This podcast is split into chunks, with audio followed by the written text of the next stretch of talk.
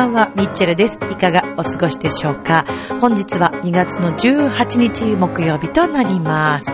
さて、えー、私はですね、昨日というか、まあさっき、今日なんですけれども、えー、実はですね、浦安市文化会館の方で、えー、音楽家のためのですね、こう体のワークショップというのを受けてきたばっかりでございます。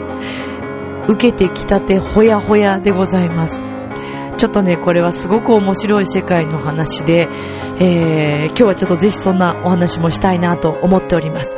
さて、えー、ラブミッション。この番組は恋愛、そして夢をテーマに不可能を可能にするをモットーにいたしました。私、ミッチェルがですね、お話ししていくという番組となっております。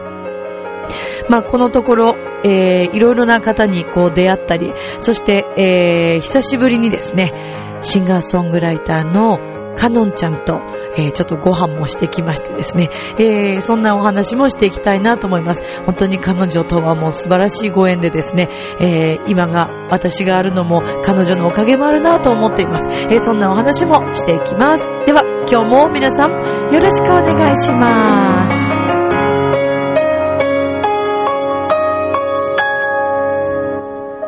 この番組は、チョアヘヨ .com のご協力のもと配信されています。さあ、それでは今週も始まります。ミッチェルのラブミッションウェルカ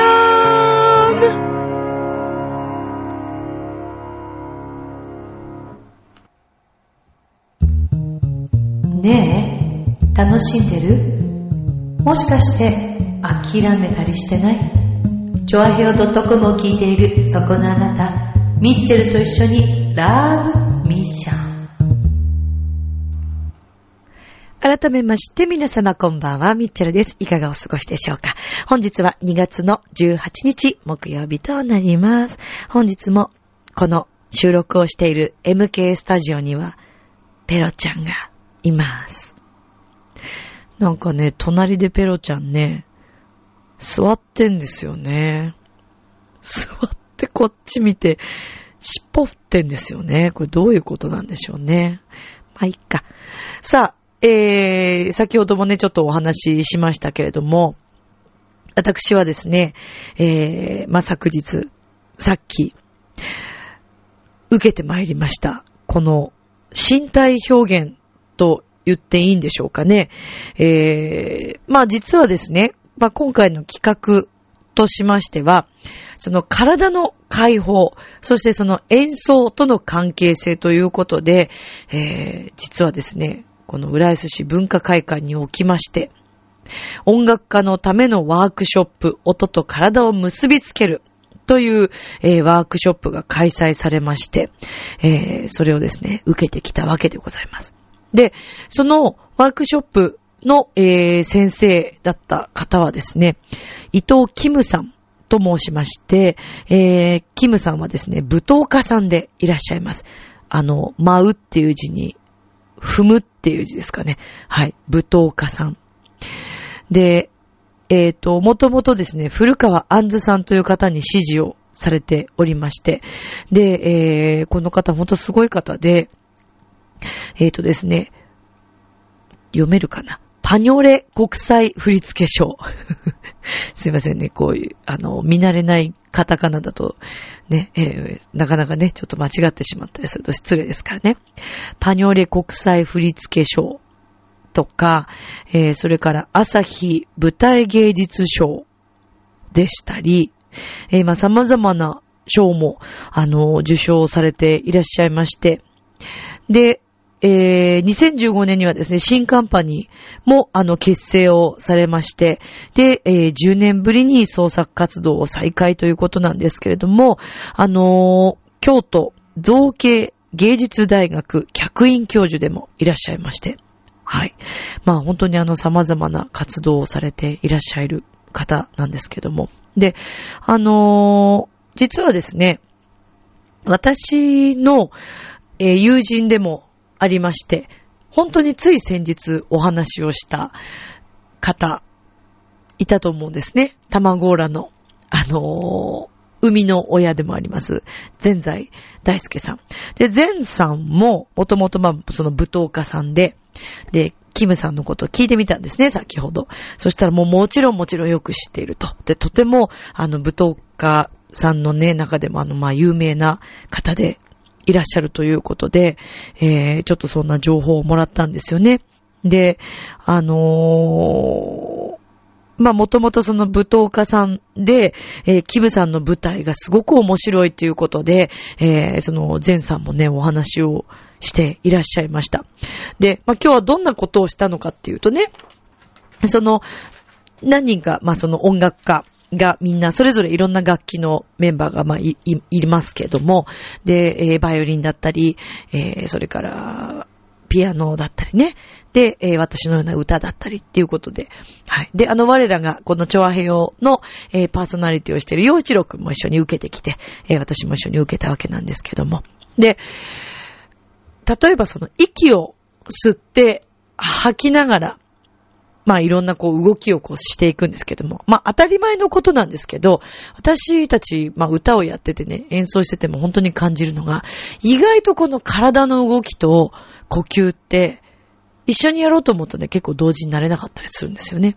で、早い動きをじゃあ作ってみようと思うと、そこがまた難しかったりとか。で、歌うっていうこともね、力を使うんですね。負荷がかかる場所があるんです。でもこれをうまく使わないと、まあ変なところに力が入ってしまったりとか、えー、それからまあ綺麗に声が飛ばなかったりとか、まあそんなことがあるんですけれども、今日はもう本当にこのキムさんの、えー、レッスンをこう受けてみまして、まあ、まずその舞踏家さん、キムさんがお連れになった、あのー、舞踏家のね、ダンサーの方々も今日ちょっと表現してくださったんですけど、すごいんですよね、表現の仕方が。もうなんていうのかな、もう飛び抜けちゃってるっていうか。で、ほんとそれはあの、前在さんもそうだった、前さんもそうだったんだけど、私以前一回ね、この舞踏家の前さんと一緒に舞台立たせてもらって、えー、二回か、二回ご一緒してるのかな。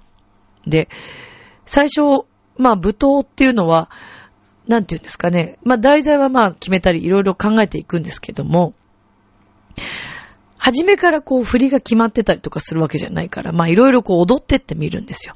で、その中で、ああでもない、こうでもないっていう感じでこう作っていくんですけど、その動きの自由さが半端なくて、で、私はその時、こう、自由にちょっといろんな音を弾いてとか、いろんな声出してみてっていう。で、そこに合わせて、前さんが踊っていくんですけど、まさに本当に今日そういう感じで、いや、だからね、無駄になることって何にもないんだね。舞踏とね、歌って実際こう、どういう風に共通するのかな。まあ私は本当に興味があったし、あの、一緒にやってみたくてやってみたんだけど、前さんとはね、今日改めてこういうものを受けてみて、レクチャー、こういうワークショップを受けてみまして、あの、やっぱり体の動きとその音楽で、私たちはそれが仕事なので、えー、そういうふうにも考えたんですけど、それだけではなくて、日常的ないろんな表現の仕方にも、おそらく共通していることなんじゃないかなとすごく思いました。だから意外と人って力抜こうと思っても抜けなかったり、それから、もっと表現しようと思っても実はあまり表現できていなかったりとか、もしかしてするんじゃないかなと思うんですよね。うん、だからこう、あ、で、ちなみにね、えっ、ー、と、キムさんの出演される舞台がですね、今週末にあります。2月21日日曜日。今週末ですね。えー、13時会場、14時開演で、浦安市民プラザ。市民プラザの方ですので、えー、新浦安の駅前の大英の中の、えー、4階に4階だったかな？うん、になると思います。多目的大ホールで、えー、砂の上にぽつりというね、えー、伊藤キムダンス公演ということで、で、えっ、ー、と、構成演出振り付け、それから出演もされていらっしゃいます。えー、伊藤キムさんの舞台。えー、私ね、残念ながらね、この日どうしてもちょっと、あの、行くことができなくて、とっても残念なんですけども、で、今日、あのー、一緒にその表現をしてくださった、えー、ダンサーさんたちも出演されていらっしゃいます。はい。ぜひ、で、あの、この日はですね、パーカッション、演奏もね、実際に、えー、される方もいらっしゃったりとかして、えー、とても面白い、あの、舞台になると思います。うわ、もう本当にいけないのがとっても残念なんですけども、本当に今日私すごく勉強になりました。あのー、いつもと違う動き、それから違う表現とかっていうのも、してみるのも一つの何かこう新しいね、発見になるかもしれませんね。これはお仕事でもそうかもしれないし、恋愛の表現でもそうかもしれないし、えー、もしよかったら、ぜひちょっと、あの、いつもと違う、ね、いつも以上、もしくはいつも以下、そして、えー、動きには必ず呼吸が一緒についてくるという、えー、これも含めてなんとなく皆さんもちょっと表現をね、変えてみてはどうかななんて思ったりしますね。はい。さあ、そして、えー、久しぶりに、本当にもう3年、3年ぶり、4年ぶりぐらいでしょうかね。まあ、あの、私、本当にいろんな音楽家の方たちと、あの、お友達としても仲良くさせていただいてるんですけど、その中の一人でもあります、シンガーソングライターのカノンちゃんという。で、私は彼女の、あのコンサート、ライブ、クリスマスライブというのが毎年あったんですけどもね、6年ぐらいかな、えー、毎年連続で、えー、出させて、バックコーラスで出させてもらってたんですけど、で、あの、本当に彼女と出会ったことで、私の音楽をこうやってみたいなと思う、こう、気持ちだったり、それから実は私のミッチェルの CD の帯もカノンちゃん書いてくれてて、で、彼女すごい子なんですよ。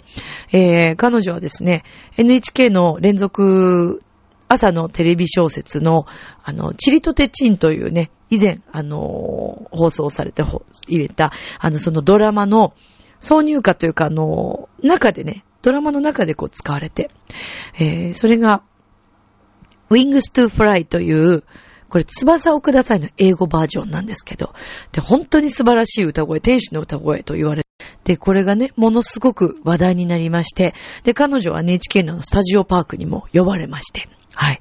そして、えー、それだけにはとどまらず、えー、昨年もなんですけども、実はこの2回目ということなんですが、えー、ワールドカップなでしこジャパンの、え、テーマソングにもなったりとか、え、本当に活躍されていらっしゃいます。ぜひあの、カノンと入れて調べてみてください。本当に美しい歌声です。で、えー、実はですね、あの、私一緒に活動もさせてもらってて、ね、私の CD にも一緒にあの、ピアノを弾いてくれた、コータさん、ピアニストのコータさんと出会うきっかけになったのも実はカノンちゃんなんですよね。もうカノンちゃんとは本当にあの私長く、あの長いお付き合い。まあちょっとね、なかなかこのところ、まあ会えなかったですけども、本当にあの彼女に出会ったことでいろいろと学んだことも多くてですね、本当に憧れているシンガーソングライターさんなんですけどね。はい。で、そんな彼女にね、ちょっともう前からご飯行きたいね、行きたいね、とずっと言いながら、なかなか私もタイミングがなくて。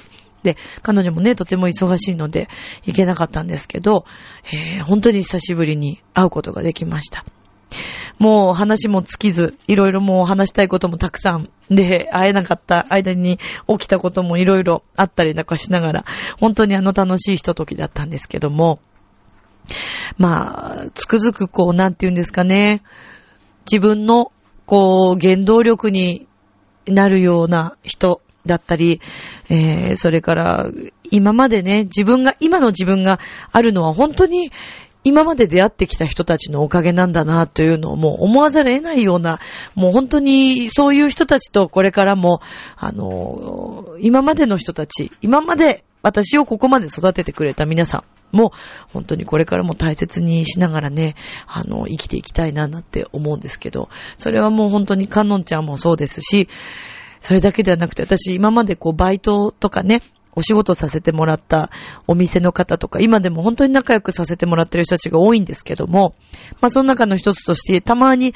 ラブミッションの中でお話ししてたと思うんですけど、えっ、ー、と、新宿の今、小田急ハルクに入っている X さんというね、お化粧品屋さん。で、私、アルビオン大好きなんで、アルビオンの今、専門店になりましたけども、で、X さんの店長をはじめ、えー、もう本当に皆さんに今でも変わらずよくさせて、あの、よくしていただいていて、あの、よく買い物に行ったりもね、するんですけど、で、あの、昔の話もね、しながら、で、あの頃はどうだねなんていう話もしながらね。とか。そして先日はね、私、そうそう、もうこれも絶対お話ししようと思ってたんですけど、私以前からダイヤモンドの18金のネックレスを一生に一度、もうこれは一つ買ったらもうずっとこれからも年取っても使えるなと思ってずっと欲しいな欲しいなと思ってたんです。で、私は実はですね、宝石屋さんでもアルバイトをしていたことがあるんです、かつて。で、それはあのー、今もなくなっちゃったんですけど、ララポートに入っていたギャルリボーという、あのー、フランス語なんですけどね。そうそうそう。で、そのお店は実は、えー、今でもあります、宝石屋さん、ベリテというお店が、あの、たくさんあります。いろんなデパートとか、えー、専門店の中に入ってたりしますけども、そのベリテさんの姉妹店、ちょっとこう、だからカジュアルめなお店がギャルリボーというお店だったんですけど、で、最初、南船橋のララポートで、私アルバイトをそこで始めたんですけど、で、お台場店がまああって、お台場の中のお店に移動してくれないかっていうことで、で、私はフジテレビがあるし、誰かに出会えるかもと思って えー、そちらのそう、えっ、ー、と、フジテレビ前にありますね、アクアシティの中にあるギャルリボーというお店にお台場店に移ったわけです。で、本当にそこでもいろんな方との出会いがあって、で、実は司会の事務所もちょっとそこも共通というかね、不思議な出会い、そこもまたね、繋がってたりするんですよ。で、えー、そのお台場店の時の店長だった伊藤店長さんという方がいらっしゃるんですけど、で、今ではね、えー、もっともっと昇格されまして、伊藤部長にな、なられていらっしゃるんですけど、で、も私もそうなんですけど、アルバイト仲間もですね、本当にあの伊藤さんはすごく仕事のできる方で、えー、バイトメンバーも本当にあの憧れてた、尊敬してた店長さんだったんですけど、で、あのー、素敵な方だなと、本当に、こう、アルバイトのね、一員の一人として、えー、尊敬してたわけなんですけども。で、あのー、そんな店長に、その頃、まあ私は、あの、バイトを辞めるって言った時にですね、まあやっぱり音楽活動を、まあ、重視して、こう、頑張ってやっていきたいと。いうことで、えー、その話もして、で、えー、心よくそこを、あのー、しっかり受け止めてくださって、で、私はいつか、あのもっともっと大きくなって、えー、そういうね、人前で音楽とかもっともっとやる存在になって、いつかそのギャルリボーの商品を宣伝できるようになりたいということをお伝えしたんですよね。で、実はですね、そのギャルリボーの、かつてギャルリボーで買った、そしてその伊藤店長から買った商品が、このラブミッションの私の写真になっている緑のあの洋服を着ている写真があると思うんですけど、それでしているネックレスは実はギャルリボで購入したネックレスです。はい。で、まあ、いつかね、その、ダイヤモンドのネックレスなんて自分でね、なんかすごく贅沢なんだけど、まあでも、いいものをね、まあそんなに高い金額はもちろん出せませんので、あの、自分のできる範囲での金額で買えたらいいなと思って、で、その時は店長から買いたいなと思ってたわけです。で、この度、まあ、伊藤部長から、そして、えー、バイト時代に本当にお世話になった先輩であります、大友さん。はい。から。で、大友さんはね、今、このレベリテのですね、光が丘店でもあの活躍されてますけど、本当にね、面白くてね、もうなんていうのかな、男前、あの、女性なんですけど、すごく男前な、面白い、明るい、えー、そして、すごくなんていうのかな、面白くて男前なんだけど、実はすごく情があって、えー、心が広くて温かい、はい、先輩でしたけども。で、えー、そんな先輩と上司と、そして光が丘店の、え、方からですね、購入させていただきました。はい。あの、ベリテの品は本当に良くて、あの、私は宝石を買うなら絶対ベリテで買おうというふうに思っておりましたので、本当に質がいいのにお値段もすごくリーズナブルなんですよね。なので、あの、ぜひ皆さん、ベリテというお店を見つけたら、あ、ミッチェルが話してたなというふうに思ってほしいなと思います。はい。よろしくお願いします。さあ、えー、それではですね、今日もあの、お便りいただいておりますので、えー、ここでちょっと読ませていただきたいと思います。えー、今日もですね、ありがたいこと2通いただいておりますので、はい、お読みしたいと思います。では、まず、まず、まず、初のお便りの方から。ドキンちゃん、東京都ドキンちゃんからです。実はですね、ドキンちゃんは、私の、もう、いつもお世話になっている、私の中ではもう専属の美容師さんなんです。ドキンちゃんありがとう。すごい嬉しいです。最近あの本当にね、あの遊びに行ったりとか、ちょっと割とご近所さんになったので、はい、遊びに行ったりして。で、ドキンちゃんのね、結婚式もね、私実はあの司会をさせていただいて、はい。あ、ちなみにあの、さっきお話ししたカノンちゃんのね、結婚式も私司会させていただいてるんですよ。なんかね、いろんなこう、つながりが嬉しい。本当にね、そういう大切な仲間のね、幸せな時に関われたっていうのは私とっても嬉しいんですけど。さあ、ではドキンちゃんからのメッセージです。ミッチェル、こんばんは。こんばんは。いつもお世話になってます。こちらこそ。先日も素敵なプレゼントありがとうございました。いやいや、もうなんかね、私たちいつもな、なんか知らないけど、ついついプレゼント交換しちゃうんですよね。なんか楽しくてお互いにね、えー、読みますね、続き。私は結婚してから自分の時間を長く取ることができず、休日は外してしまうし、見たかった映画も見てなくて、ミッチェルのラジオもなかなか聞くことができなかったんです。自分の時間の使い方次第だとは思いますが、てんてんてん。でも気づいたのです。1時間ある通勤の時に聞こうと。スマホをいじりすぎて目が疲れていたし、混んでると本も取り出すこともできませんでしたが、ラジオなら問題なし。声だから、音漏れの心配もあまりないかなと。大音量で朝から疲れた帰りにもミッチェルの声を聞いて元気をもらったり癒されたりしています。わあ、嬉しい。ありがとう、ドキンちゃん。自分一人の時間を上手に有効に使わないといけないですね。これからも愛と元気を届けてください。応援しています。というドキンチャからのメッセージです。ありがとうございます。いやいや、もうそれはね、こちらが返したい言葉でですね。髪型って、おっきいよね。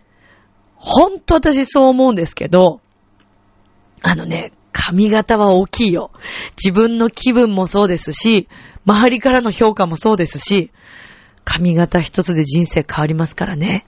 それから恋愛とかいろんなことに悩んでいる皆様もいらっしゃったら、髪型で変わりますよ。私は本当にそれを実感しております。で、あの、本当にドキンちゃんとはもうかなり長いお付き合いさせていただいていて、あの、もともとは新浦安の、あの、美容院にいらっしゃったんですね。で、そこで出会って、もう意気投合してしまって、で、あの、本当にあまりにも上手くて、そしてもう居心地が良くて、あの、ほら、美容師さんって結構気使う人もいるじゃないですか。なんか無理やり喋ってくれてるな、もういいのにそんなにって思ったり、もしくは、なんかあんまりちょっと喋りにくいなとかね。でもね、ドキンちゃんはね、もう本当にいい距離感なんです。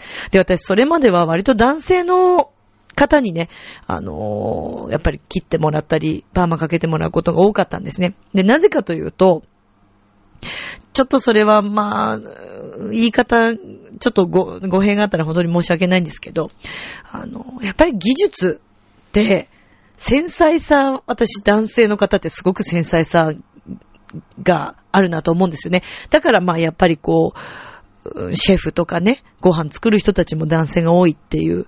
女性はほら、やっぱりさ、母性、母性もあるからさ、いろんなところにこう、気をね、使わなくてはいけなかったりっていうふうにももともと人間的に作られてるから、集中力に関しては、やっぱり男性ってすごいなと思うんですよ、私。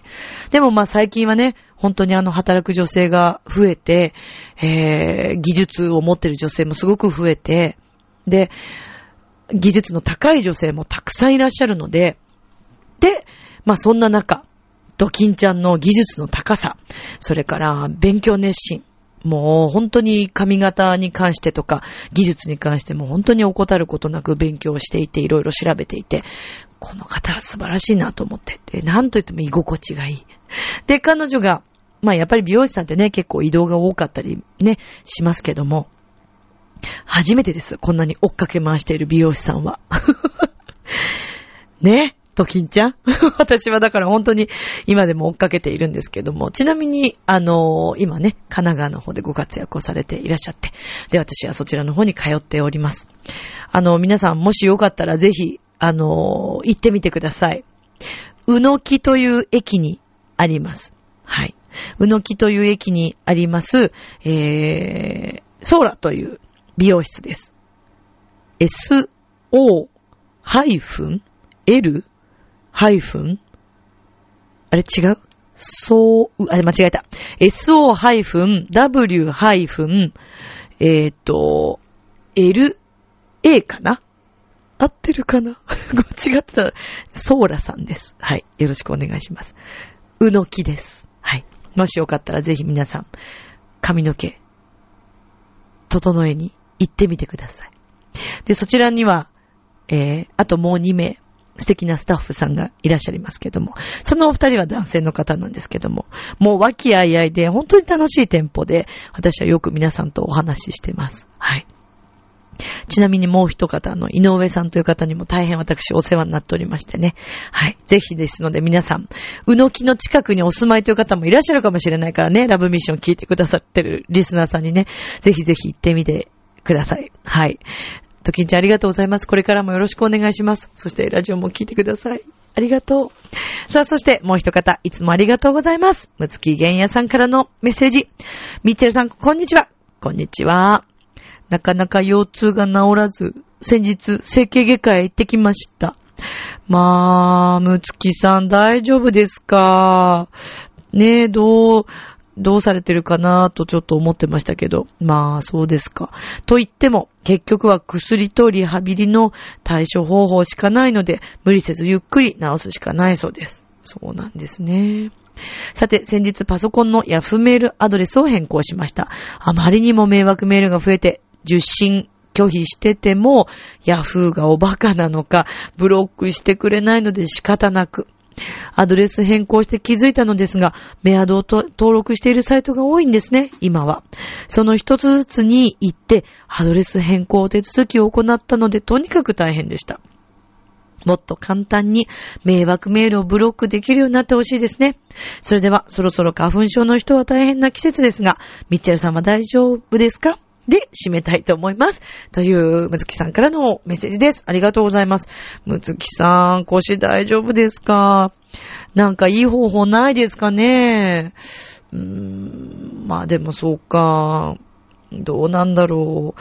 筋肉とかをこうつけ、まあでもそうか。腰痛だからね。あんまりまた無理するとね。あとは、まあやっぱり体のバランスもあるのかもしれませんもんね。ヨガとかね、ああいうのはまあ男性はなかなかちょっとね、やられる方いらっしゃらないかもしれないけど、やっぱ体のバランスって重要ですもんね。ほんと早く良くなってほしいですよね。まあそしてね、メールの、この、何ですか？えー、迷惑メール。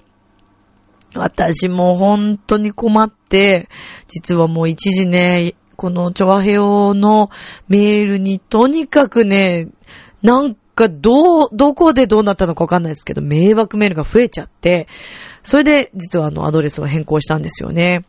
ほんと困りますよね。で、先日私、携帯の方も、なんだかわけのわからない、検証に当たりました、みたいな。で、なんかすぐ連絡をくださいっていうのが、何回も来るんですよ、メールが。で、これちょっと怪しいなと思って、で、あの、拒否する、あの、私ソフトバンクなんですけど、ソフトバンクの方にも聞いたら、拒否できるあの、あれがあるので、ちょっとやってみてくださいって言って拒否したんですけど、そしたらなんか、ついに何にもなんか来なくなっちゃって、パソコンからのメールを弾くようになってしまって、今、チョアヘヨからの転送も来なくなってしまって、今どういう風に設定を変えたらいいのかもうわかんなくなっちゃって、そうなんです。今もう、大慌てなんです。先日も局長からも電話をいただいちゃってね、どう届いてるみたいな。でも届かないんですっていうね、話をしたところだったんですけど。まあでも困りますよね、この迷惑メールね。なんとかなってほしいですよね。いやだ、でもなんかパソコンとかね、やっぱりこうメール普及しすぎて、便利は便利なんですけど、なんとなくこうちょっと、プライバシーがね、かなりなんか、ちょっと簡単になってしまっているような気がして怖いなぁと思ったりもしますけどね。まあ、なんとかね、パソコン作っている皆さん、このあたりもう少しね、あの、ブロックできるように進化してってほしいなと思いますね。で、本当に花粉、花粉症。今日もなんか喉がイガイガして、もうすでにイガイガして、だからちょっとそろそろ大変な季節ですよね。私も花粉症ちょっと、あの、この何年かあるので、今年も気をつけたいなと思います。でもとにかくむつきさん腰気をつけてくださいね。お大事にされてください。早く良くなりますように。愛を送ります。ミッチェルからの。はーってね、今。今これで 遅れてればいいんだけどな。もっと悪くなったって言ったらちょっと困っちゃうからね、気をつけてくださいね。はい。さあ、ということでお便りありがとうございます。これからも皆さんお便りお待ちしておりますので、よろしくお願いいたします。さあ、そしてそして佳境に入ってこれに来ましたけども、今回でラストになります。願いをかけた流れ星、最終回です。では、聞いてください。どうぞ。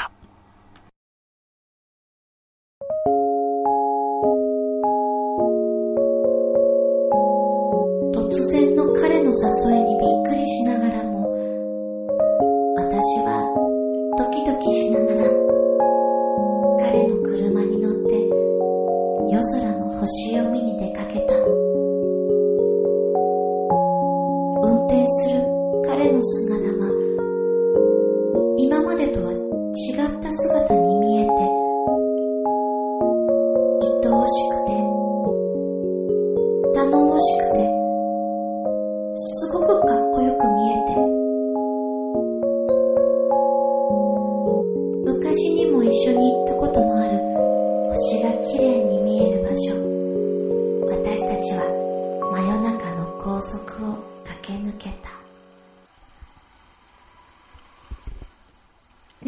眠いまきさん、もうちょっとなんだけどね。あ、うん、全然大丈夫だよ。あ、ほんとなんか、懐かしいね、うん。そうですね。うん。いやあの頃もいろいろありましたね。そうだっけ？だって俺、昔の彼女のことで、すごい悩んでて、マキさんに一緒に星見に行ってもらったんだよな懐かしいね。そうだったね。あれからどれくらい経ったっけ？そうですね。もう5年ぐらい経ってんじゃないですか？あ、そっか、もうそんななるんだね。いやー、マキさんのこと知らないことないからね、俺は。そんな、まだ全部見せてないし。嘘。全部見たことないでしょ？まあ、確かに。いや、でもさ、うん。なんか、深い友達って、うん。彼氏とか、彼女とか、うん。そういう二人より、すごい絆深いと思うんですよね。マキさんもそう思わない？まあ、そうだね。なんていうのかな。うん。まあ、一番居心地のいいさ、オアシスみたいな、そんな感じがするよね。なるほどね。まあ確かにね。あ、パーキング寄ってこっか。あ、いいね。コックボク見て見て見て、はい、見てこれ。何？これ超面白くない？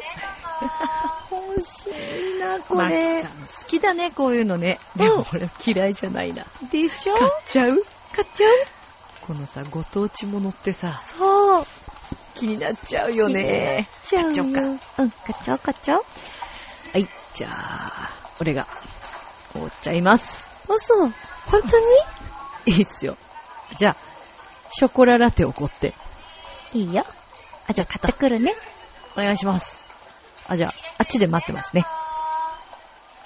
アキさん、できるだけ早めね。こんな時間が遅くなっちゃうから。ずっと続けばいいのにって、ね、そう思った。でも、きっと彼と私は付き合うことはないのだろうということは、どこかで分かっていたような気がする。ショコララテいただいちゃいまーす。はーい、どうぞ。あっち。うまい、でも。美味しいよね。マキさんもしかしたら、うん現地ちょっと寒いかもしれないけど、あまあ、毛布とか持ってるから、まあ、大丈夫だと思うんですけどね。うん。ありがとう。楽しみだななんか、でももうすでに星綺麗だよ。そうですね。いやー、でも、覚えてる前来た時。ん？もっといっぱい見えたでしょ。はあ、1億万ぐらい見える感じじゃないですか。そっか。今日天気いいし、うん、綺麗に見えますよ、きっと。もうちょっとだね。楽しみだね。そうですね。あー、寒いかな。あ、あと、マキさん、明日大丈夫なんだよね。うん、だから、俺、お酒買ってきたのね。ほんとに？まあ、寒くなったら、車で寝ればいいし。うん、大丈夫？大丈夫。そうして、私たちは現地に着いた。マキさん、大丈夫？うら、ちょっと怖いけど。マキさん、見て。わー。すっげー。綺麗だね。なんか、うん。日本じゃないみたい。マキさん、わかりますか？俺も、最初この場所見つけた時ね、アメリカにいるみたいな、そんな気分になったんだよね。ほんと、そんな感じがする。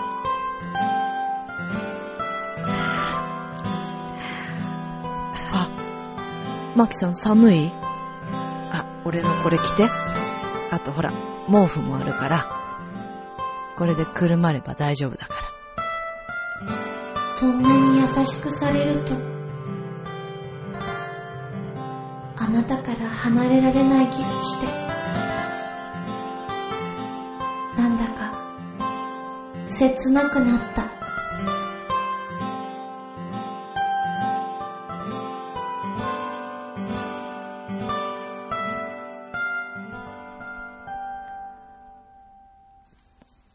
国母くん？ん？あのね。私ね、国母くんと一緒にいると、すごく自然でいられる気がするの。この先、こんな人に出会えるのかなって、ちょっぴり不安に思うくらい。マキさん付き合うとか、そういうことじゃないのはわかってるんだけど、マキさん。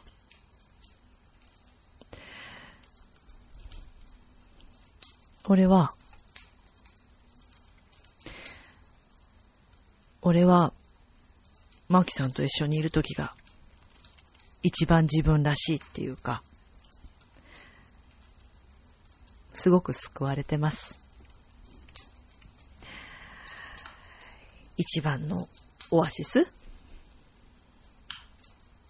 ほんとそんな感じで。買ってって思われるかもしれないけど、でもね、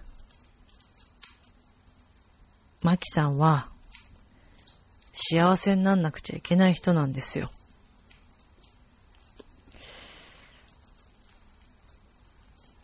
この先、俺は、マキさんとずっと友達でいたいなって思うんですよね。ずるいって思われるのかもしれないけど、でも、時には兄弟みたいな、時には友達だったり、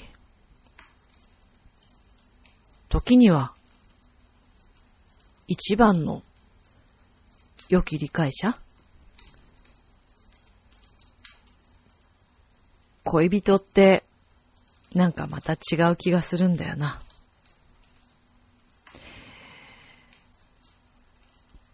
何言ってんだろう、俺。俺多分、マキさんのこと、憧れなんですよね。好きすぎるんだと思います。情けないって思われるかもしれないけど、俺は、この先もずっとマキさんと仲良くしたいって思うし、それって、ずるいんですかね？ずるい。ずるいよ。やっぱそうだよね。だよね。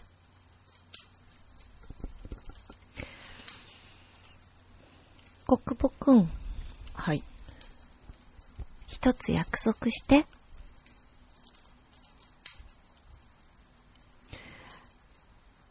必ず、必ず、幸せになるって。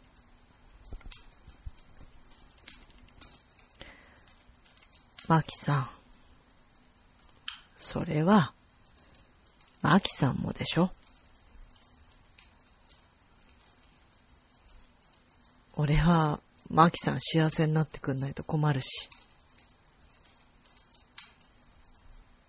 ね。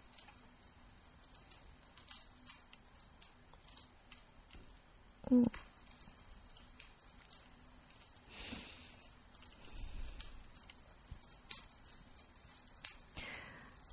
なんか、焚き火の炎を見てると、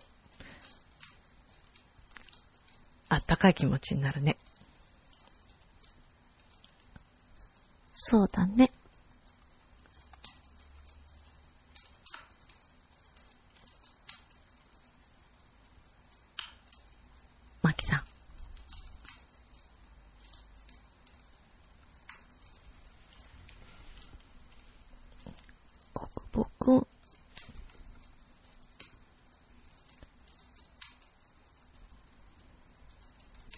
きです。好きです。あ二人の声が重なった。その瞬間、流れ星が流れた。私と国母くんは別々の道を歩んだ。でも、今でも仲良しの友達。